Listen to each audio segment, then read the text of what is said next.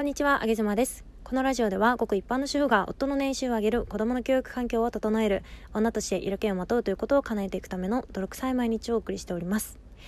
えー、今日も時たまやってくるあげずまの闇配信になりますので、えー、もしご気分が悪くなったりとかしそうだなという方は、えー、お気兼ねなく、えー、閉じてください。えー、あのですね、あげずまは、まあ、小さい子供が今3人私はいまして、えー、子供たちのことはとてもとても大好きではあるんですけれども、えー、いかんせんですね上妻自身は、えー、育児とか、え子育てみたいなものに対しての感情はですね、え好きというよりも、うん、むしろ嫌いに近い でして、えそして得意というよりも不得意に、えとてもとても近い状態であります。まあ、3人のねママが何を言ってるんだっていう話なんですけれどもまあでもこれはねもう偽っても偽りきれないぐらい本当にそうなんですよ なんかまずねうーん自分自身が誰かを育てるとか、えー、っていうことに対しても、まあ、自信なんてものは1ミリもないですし私が誰かを育てるっていうこととか、えー、誰かに対して何かを教えるみたいなことっていうのはなかなかね、あのー、そんな自信を持って私はできていません。これは子供に対してもそう思うしパートナーシップに対してもそういうふうに思います、えー、いつも何かしら、うん、教えてもらってるとか、えー、っていう感じのスタンスなんですね。なので、えー、まあ、そういうところからも子育てとか教育っていうふうに考えると、まあ、全然だなというふうに思います。で、まあ、それは置いといてうん私がなぜね子育てに対して闇を持っているかというとあの本当にね語弊を気にせず言ういうのであれば、えー、子供ができたことによって私の人生の楽しみとか、えー、私の何でしょうねやりたいこととかっていうのが本当にね一気にできなくなりました。でこういう言い方をするとすごく、うん、被害者っぽい感じで聞こえてしまうかもしれませんが、まあ、自分では多分被害者のように思っているんだと思います。だからこういう言葉を使ってるんだなというふうに今喋りながらそう思いました。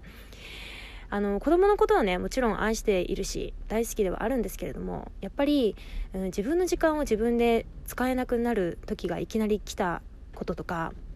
うーん自分は仕事が大好きだったので大好きな仕事ができなくなってしまったこととか、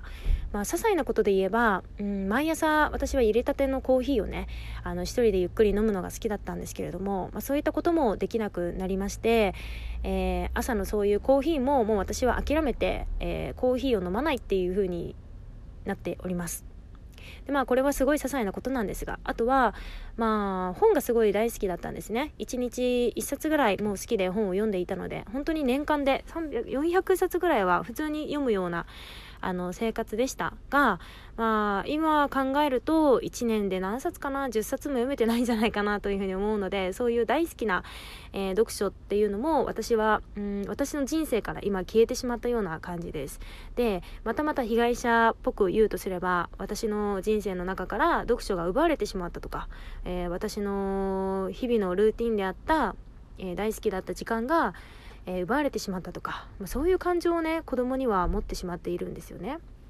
うんでこれはまあ世のママさんたちからはすごく怒られそうな気もするんですけれども 愛する子供をね埋めただけでもちろん素晴らしいことなのになのになんかそんなこと言っちゃってみたいな感じでね思われると思うんだけどうーん私は多分でもかなり少数派な方だと思います。やっぱりこう保育園のママさんとか見てもすごくね楽しそうに育児されてるなっていうのを感じるしあのちょっと立ち話とかもするとなんか今日こういう絵本買ったとかなんかネットでこういうチーク玩具見つけたんだとかねあとなんか小学校に入ったら塾が塾がどうこうとかっていう話がもう普通に出るのであげ妻はもう全然そういうのに興味がないんですよ。で興味がないって言ったら 本当にもうね母親失格かなって思ってるんですけどでも本当に興味がないの。なんかもう子供にはうーん自分一人で来てってほしいし、冷たいよね。でも本当にそう思ってるんだよね。子供一人、うん、子供には自分の力で生きてってほしいし、私ができることっていうのは本当に衣食住の確保とか、なんかもう、毎日、まあ、なんだろうな、好きっていう気持ちを伝えるとか、本当にそれぐらいしかできないなっていうふうに思っています。だから、うん、だから多分子供に対してそういう自分の人生を奪われたみたいな被害者意識がまだあるのかなって思うんですよね。でまあそんな時にですねあの夫からすごく楽しそうにね仕事の話をされたりだとか、うん、来年度は仕事でこういうことをしていきたいみたいな、うん、ウキウキした感じで話をされるとなおさら上げ妻のこの闇っていうのは深まっていくんですよね。えー、もちろんね夫にもこの気持ちっていうのは相談したこともあるしうーんなんかネットでいろいろいろいろ調べたりしているんですけど話せば話すほどねそしてネットで調べれば調べるほどキラキラママさんしか出てこなくてもうインスタなんて地獄なんですよ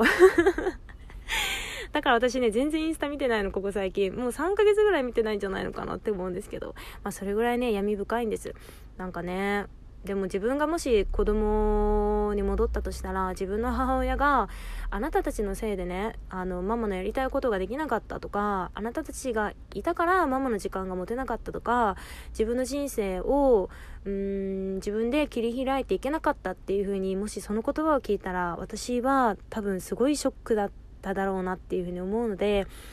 このことはね絶対子供にはまだ言えないだろうなって思うんだけどでもねなんかこの被害者意識あるんですよねっていう闇。まだまだねあのー、ちょっとこの闇本当に根深いかなと思ってて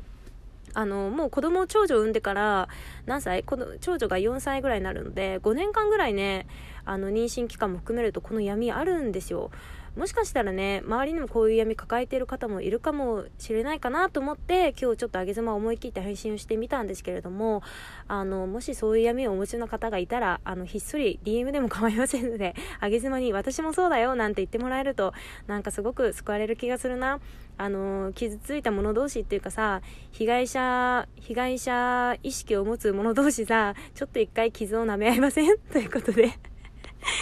もう仲間募集したらダメだよね。はい。まあ、こういうね、あのー、配信なんですけれども、皆さんは、あのー、ぜひ前向きに今日一日をお過ごしいただければと思います。はい。なんかすいません。あげずまでした。バイバイ。